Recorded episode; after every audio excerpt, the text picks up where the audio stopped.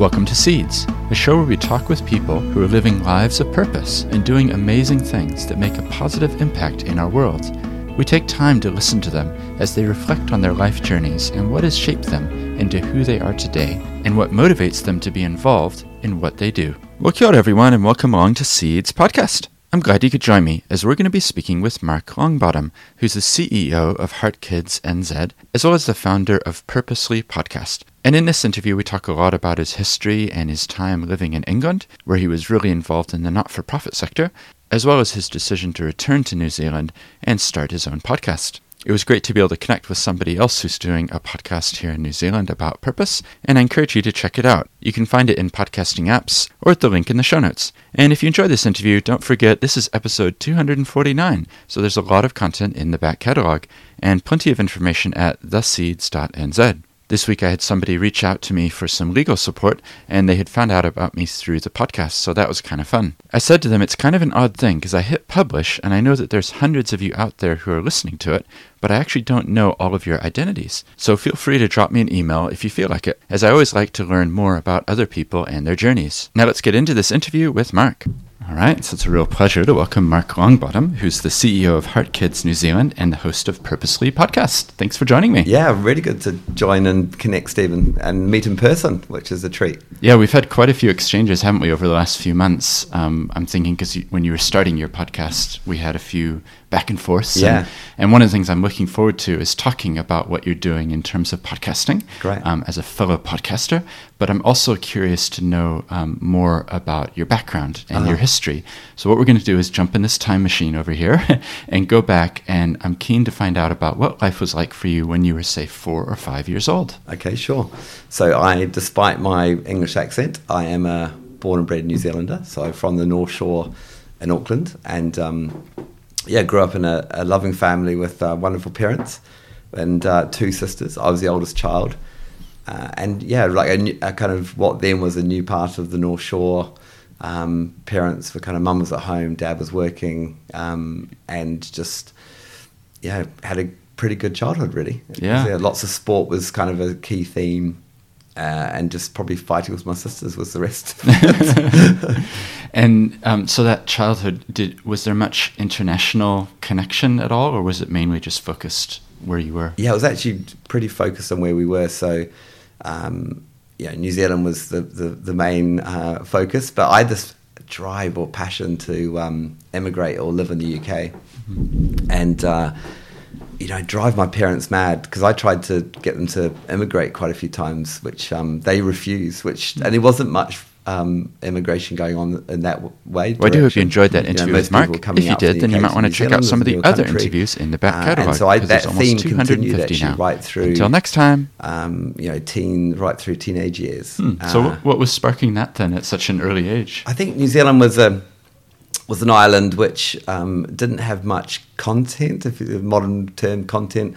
So, like a lot of TV was imported, a lot of cultural stuff was not ours. And uh, I think things just excited me. So, I remember getting up, back to that sport theme, getting up in the hour, early hours of the morning and, you know, watch the All Blacks play England at Twickenham. More importantly for me was watching my favourite team, Tottenham, play in the FA Cup final, and this this gleaming Wembley Stadium with this bursting sunshine, London. It just felt, felt so exciting to me, hmm. uh, and and I guess New Zealand felt quite sleepy in comparison. Not that I remember that being a massive negative, but I just wanted this adventure. I think is probably a, a key theme, uh, and I just reson- it just resonated. I mean, silly things like I used to watch Coronation Street and enjoy it probably more than I should have done, and more than I would now. But yeah, real a real. Um, focus. I mean, her grandparents, you know, grandparent was Scottish. You know, Britain was definitely a, a, a kind of theme. Um, but I was desperate to finish school and go get out there. Hmm. That's amazing to think that such a young age that that was a calling of where you wanted to go. Because we're going to get into it, but you Yeah. actually did that, right? Yeah, yeah, no, I did. And there's things like um, at school uh, in the yearbook, if you can go back and look at Takapuna Grammar's yearbook, it would say, uh, dream is to play for Tottenham Hotspur. Reality will be go to move to London and buy a season ticket, and that's kind of how it rolled. Right. Um, but I, I got really motivated. Um, you know, earned some money, did a lot of uh, weekend work, pulled together some money and at 18 set off uh, and headed over to the UK. And that was a that was a harsh reality. So we're talking late 80s when there was an economic recession and um, UK was a tough place. And you know, you turn you rocked up in the UK, and the best you could hope for would be bar work. Uh, and I hadn't yet gone to university, so that kind of dawned. But yeah, it was uh, a love for the UK, which endures to this day, Stephen. You know, I still Oh. still love both New Zealand and the UK Hmm. um, in equal measure. And what did your parents think of that? You know, like it sounds like you were very focused and driven from a young age that this is where you wanted to go. So I guess it makes sense when you're 18 that you're out of there, you're Mm. you're on your way. But w- yeah, what was their reaction? I think they were, they were pretty supportive of anything we did actually, so it was it wasn't an issue, uh, and they they kind of yeah lived with that. I think they paid sort of lip service to it basically, knowing all too well that my dad was like focused on the weather and boats and and um, we had different interests, but uh, yeah, they just ran ran with it, thinking. I think one of the really interesting things is uh, New Zealand parents. Um, or New Zealanders grow up with this sort of uh, we're a long way away, we're a small line at the bottom of the country. Um, at one at some stage, there's this sort of OE narrative that one stage our children will, you know, do, go to university maybe, and they'll head overseas, and we might lose them for a bit. Um, and I think that's quite unique that level of empathy for that, or understanding of that, or just where you know I've noticed when you you know if you're in America or Britain, you don't anticipate that you'll lose a child to another part of the world. So yeah, so I think they were always always been supportive hugely. Mm. I guess it's partly the awareness that New Zealand is an island very, very far Yeah. away from the rest of the world. So Yeah. yeah, they're probably you're probably right. There is that openness to it. Just well, they'll go, but they'll come back. Yeah, and I didn't. I kind of did come back a few times, but it sort of stayed. You know, probably longer than my mum would really anticipate or wanted to, or the same with my dad. Yeah. Uh, but yeah, I.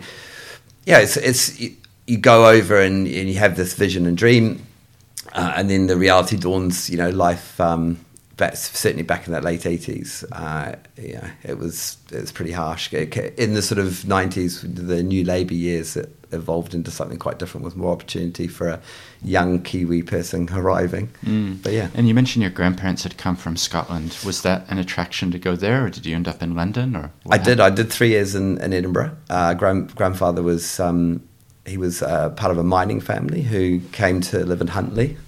Uh, he was age eight, and I definitely wanted to go and see where he was from. So he wasn't in Edinburgh. He was in a place called Galston, which is on the near Kilmarnock on the western side uh, near Glasgow. Um, so we went out there and you know went to his old school.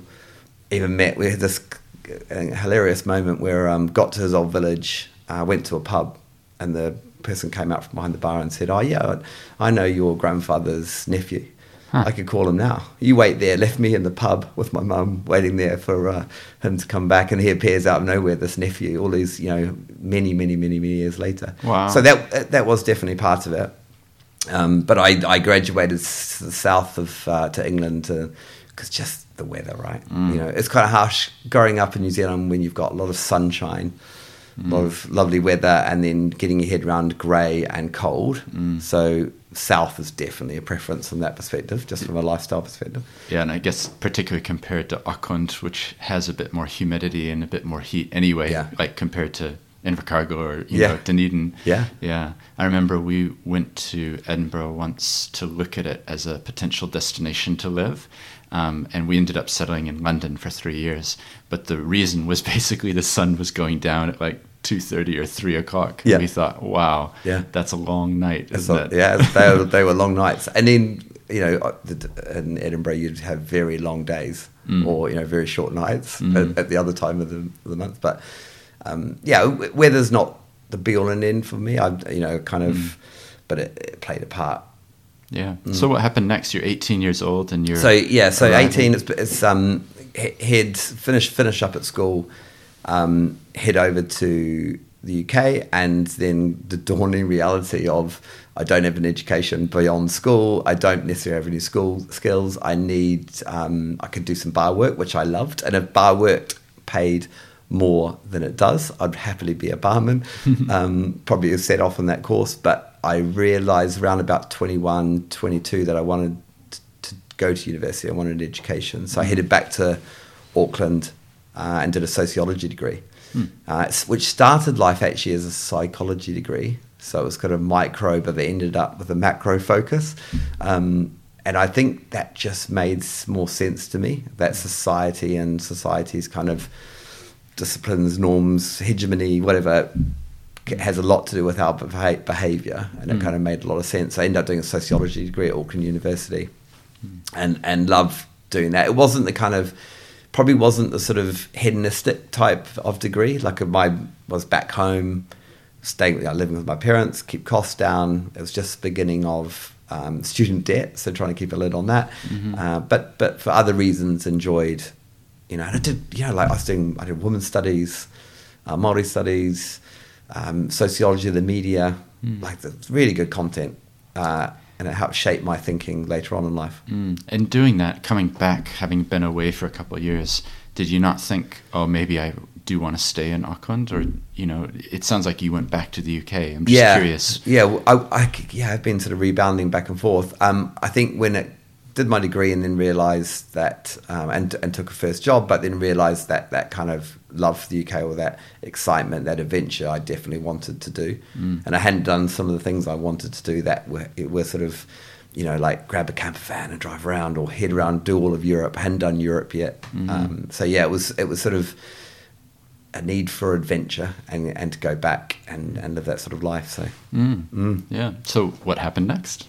what happened next? So finished finished up my degree. Uh, well, actually, um, f- uh, fell in love with a um, British woman uh, who, who I'm not with now. But uh, so that was one of the draw cards. She was from Edinburgh, so that's probably why I ended up in Edinburgh. Uh, just had friends turning up in um, London uh, when I ended up in London, and they were all willing, keen to travel. Um, didn't quite go to script though. So when we when we all turned up in London together, this is all school friends from Takapuna Grammar. Um, they'd run out of money, so they'd done sort of Canada, America snowboarding, uh, and I was like waiting for them. They turned up without any cash, so I said, you know, do you know what? I'm just going to do this myself, which actually was a great way of doing it. So I did sort of classic uh, OE type experiences, um, most of Western Europe, Mhm. um, and just tried to do as, a lot of travel, as much travel as possible, all along um, trying to carve out a career in the kind of for-purpose sector. So I'd had this real drive, having done the sociology degree, that was all part of this master plan to do something more purposeful with my life. I'd done some salesy things and some sort of enterprise stuff and sold stuff, and I wanted to carve out that sort of career. And the UK seemed to make sense for that reason. Mm. Um, so one of my early jobs in the UK was focused on HIV with the Terence Higgins Trust, uh, which is fascinating. So I was there, there for four years. Um, Terence Higgins is the first man, known man to die of HIV in, in England. Uh, and it was a trust set up by his f- friends and family so that no one else would have the experience that he had, which is around, you know, um, being ostracized, being labeled, uh, and not having information and support. So that was that sort of career that I was wanting to carve out. It made a lot of sense to be in the UK because it's a big sector there. Yeah. You know, like it's well. interesting to me as well, though, because we're talking, is this mid 1990s by now? Is? Yeah, so exactly. Yeah, Yeah. yeah. Yeah, because even you know the terminology of the for-purpose area and things like it, it's relatively recent. So it sounds like you were quite certain even back then that that's what you wanted. yeah, it wasn't. You're right. It wasn't called that. Was it Stephen back then? Yeah. Um, I knew that I wanted my career to be more than just about profit and and sales and you know capitalism, and I wanted my career um, no halo shining on my head at all. But I knew I wanted to be consistent and to make people's lives different through what I did daily. That Mm. was the kind of and that and that came through. I when I left university, I'd done an early job at the Auckland City Mission, um, which was fascinating. So I'd worked at Herne Bay House, which is a residential centre for um, people with HIV and, A- and AIDS. Uh, and uh, so end of life care. So you had people whose lives were coming to an end, and we were caring for them, um, which is a great experience. On reflection, I think I was very young for that experience. Not everyone who went into Herne Bay House died, but people did lose their lives. Um, A lot of incredible people stayed at that place. It was a very loving and nurturing place. It was a nondescript house in the suburbs of Herne Bay. Uh, but that kind of got me fired up around being so close to the impact that you can make to people's lives. Um, and even though I didn't think I had those skills or I didn't have an interest in being there delivering the therapy or delivering the counselling or doing that frontline stuff, I knew that I wanted to work in that sector. Um, I think for me, the HIV AIDS theme was strong for me because I felt like it was just these, these people had to deal with not only this horrendous illness, which often meant certain death, but they had to put up with all the societal baggage, mm. you know, and, and a lot of hate and anger. Mm. And I love the idea of, um, I ended up raising money for Terence Higgins Trust, but you know, where it's difficult to go into a corporate sector or a building or a you know, business and say, give, us, give money for HIV. And I like that challenge. Mm. Um, it was like looking out for the small guy. Yeah. So, so would you trace it back to that Herne Bay House experience? Do you think that was the catalyst that set you on that path? I think it, it definitely helped um, seeing the impact you could have on, and like life can turn around to all of us. Like you know, stuff can happen, right? Mm. Uh, and we just never know when we might need a charity or a non-profit. Mm. Um, and just to see the difference that you could make. So I think it helped reinforce. I'd already had a strong desire to get into this world, mm. um, and that helped. Yeah. Oh, that's great. So, talk us through some of your working experiences in the UK. I, I don't think we'll dwell on every possible one. Yeah. Because I'm really keen to find out what you do today and also the decision to come back to New Zealand mm. because it sounds like UK had been a love affair from childhood. Yeah, yeah. and and now you've chosen was it last year to move back to, move to back. New Zealand. So yeah. I'm really keen to understand that as well. Yeah, why we've done that. Um, yeah, so various jobs. The the sort of dominant job, I guess, was via the Prince's Trust, which is focused on children and young people. But the, the dominant role in that was a ten years as uh, um, ch- head of a charitable foundation for a large wealth management firm. So they for their offering is supporting people with their wealth, so helping them through their wealth. And uh, I'd been in the charity sector all along, and here I am in this corporate running their charitable foundation with a relatively small team, but a really committed community. And it was absolutely brilliant, fantastic, because it was kind of one foot in the charity sector, or as in the UK they say third sector, and another foot in the corporate sector. Mm. And I like the sort of hustle and bustle of it, straight talking. Strategy was written on half a page, no nonsense, uh, huge resources, which is always nice. Mm-hmm. So I, I, a decade of doing that uh, in the UK uh, and I it was yeah absolutely heady times, um, and leaving that was difficult. But I think I was one of these Kiwis who was always quite focused on home. Like I'd come back every two years for a holiday if I could, mm. uh, and bring my children back. And New Zealand was a strong theme in our house. You know, my kids support the All Blacks, even though they they were British mm-hmm. until recently, uh, very English. And uh, New Zealand was always a possibility the, the, the, the, sort of reason we came back, I think, was because we had, ended up having a fourth child quite late. So we had a, uh, we got three kids, and the last one, Arlo, uh, Susie, my wife, got pregnant with him, and we needed to reevaluate our lives. So we needed to start thinking differently about how we live. So I had a long commute.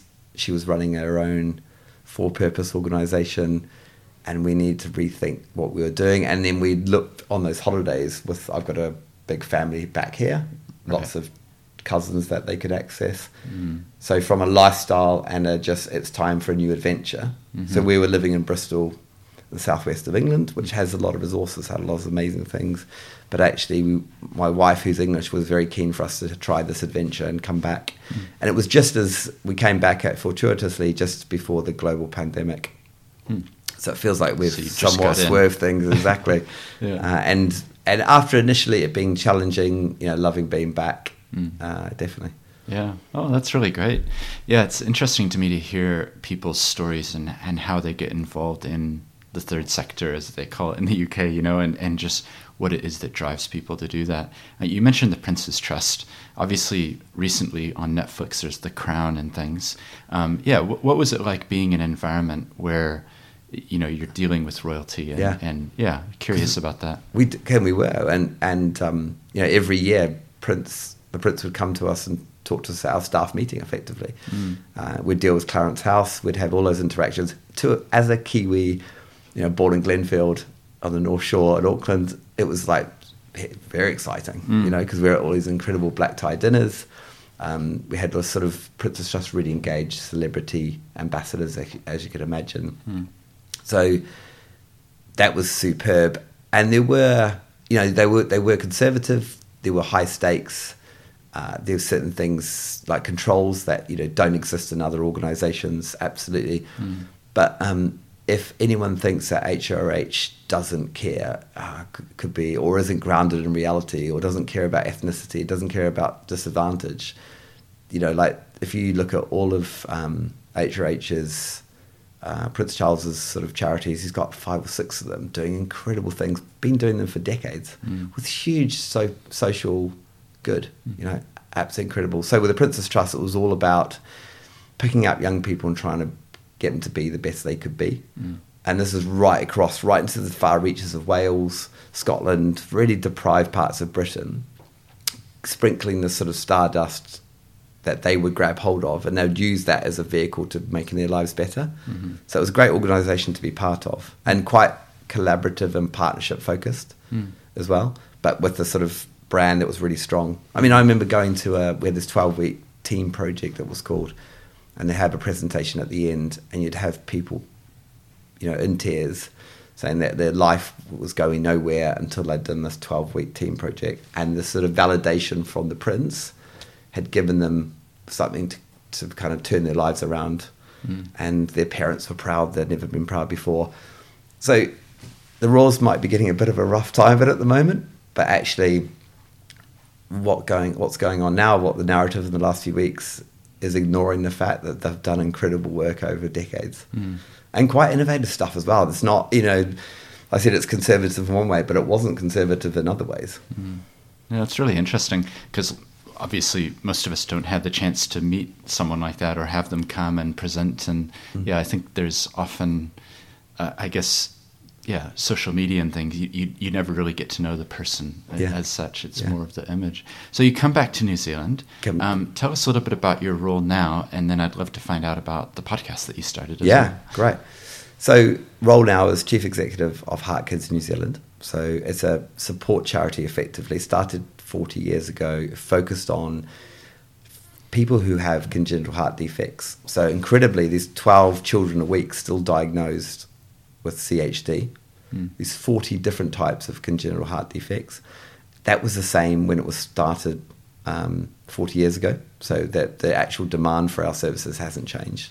Um, but we're, you, know, we're, you and I are sitting in Christchurch today. We've got teams across New Zealand delivering support, information, and then connecting people who are on the same journey, lived experience. In fact, I've just today I've been to one of our murmurs groups, a, uh, a couple in Christchurch. Um, you know, life's run over by this diagnoses.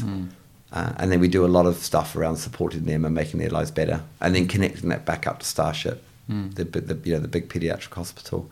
So absolutely loving it, and it feels it's a real strong connection for me because my cousin's a heart kid. Um, cousin Kylie was born in the seventies, just when a lot of surgical practices had improved.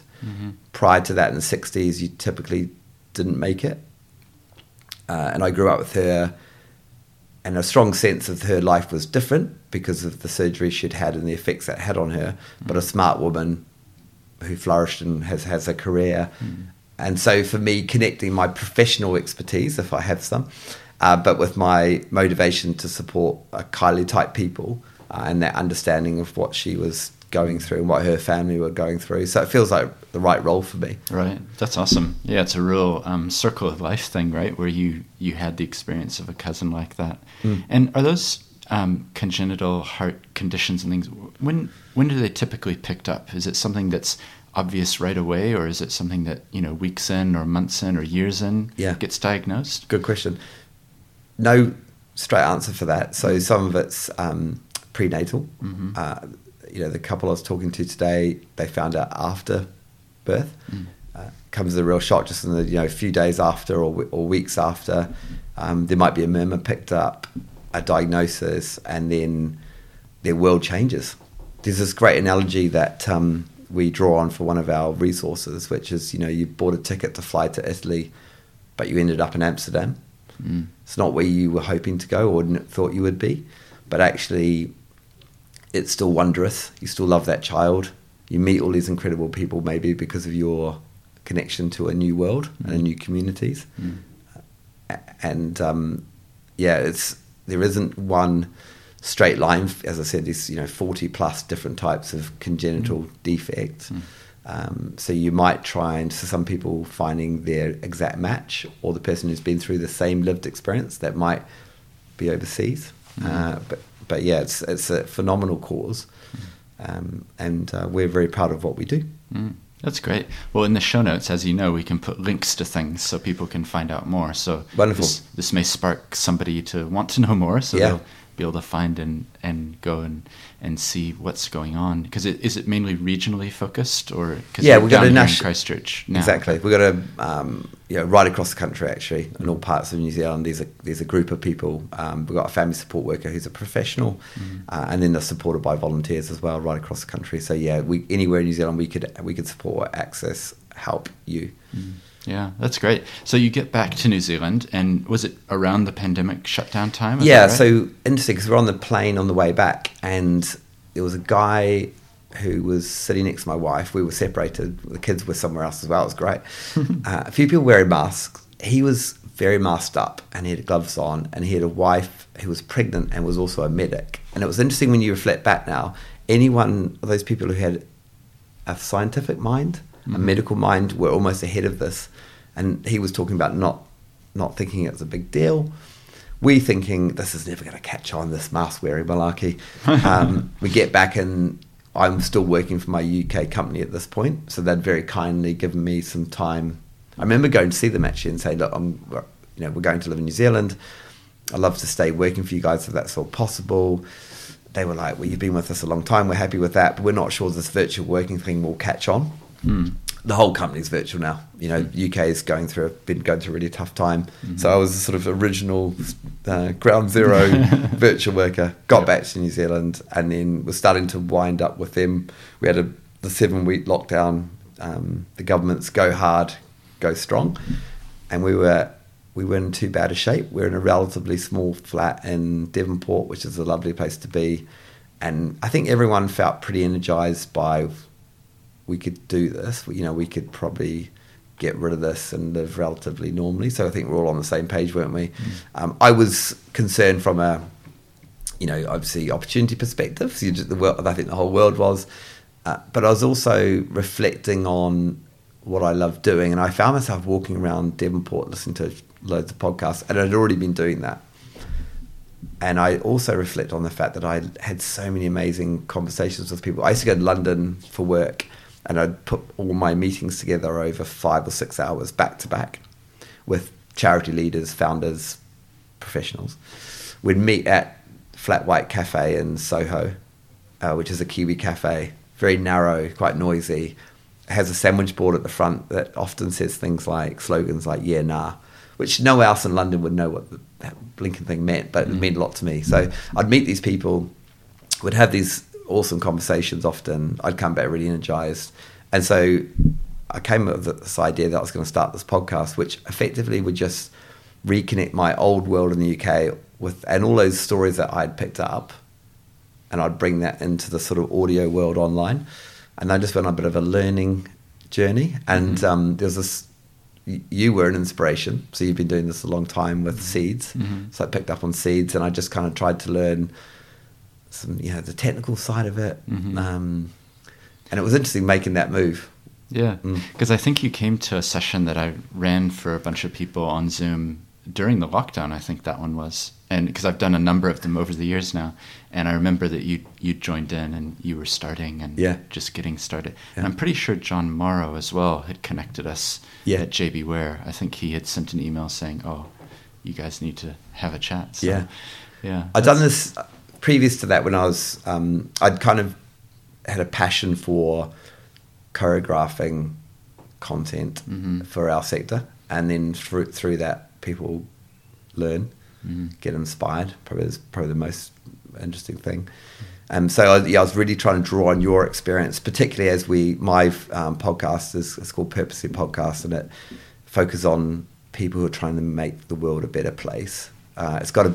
You said to me actually when we first talked, you said don't make it too narrow, Mark, Mm. because actually you want wider, broader conversation. So it started off as just for founders of charities who are doing that kind of founder origin story, Mm-hmm. and it's broadened to people who are just intent on making the world a better place. And you know, I, I kind of. My wife talks about it as my newest obsession. Like, I'm suddenly watching less sport. I don't watch TV anymore. This is an evening thing. Right. But I, I have these great conversations with these wonderful people who are all intent on making the world a better place. And I'm not trying to be, you know, too, um, you know, that's sort of romantic about it all. But they genuinely are trying to do that. And I'd love to showcase their stories and connect so more and more people can have that motivation. Yeah. You know, Yeah. Oh, that's great. Well, it's wonderful to have you on the show because anybody who's gone and learned something from seeds, and that's kind of a cool link for me. I learned loads know. from you that day. Yeah, absolutely loads. I, I broke some of your rules and regret them to this day. Like you know, um, things like uh, batching, um, you know, effort, so recording and or even just. Um, but uh, one thing I've found is I'm incredibly um, it's enduring. Like I'm it's one episode a week, Mm. uh, and I've kept going with it. So obviously, and I've learned along the way. I've got hopefully got to become a better interviewer. Mm.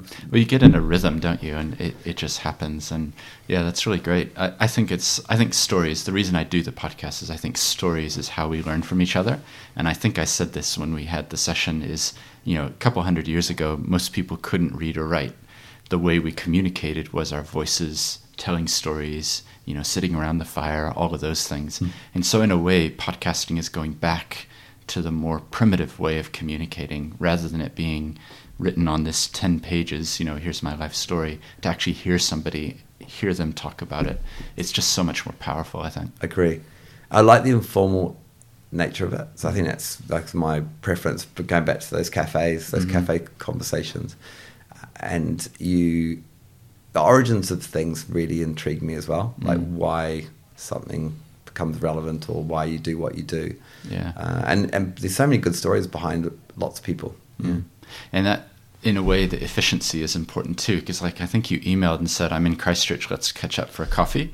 And I said, well, let's just do a podcast. Because if you're here, like, you can spend 45 minutes with somebody and it's a good conversation. But if you're a podcaster, well, why, let's just turn on Yeah, the thing let's- and let's record and it. Now we, yeah, let's Yeah. record it and, Yeah. you know, and share it so other people can learn and, you know, maybe be encouraged or inspired to try something doing, you know, 100%. doing something Just a super personal um, kind of like digested content as well. Like it feels when you're listening, like it's you're included. You're almost the third person in the conversation if it is an interview style podcast. Yeah. Um, but hopefully, it's sparking some people. I think with the um, you know what's happened in the world, people are definitely keen to make their lives worthwhile and more so, and focus on Mm. the, what they do every day, making a difference. Uh, and if this could just do a small part of that, then great. Mm.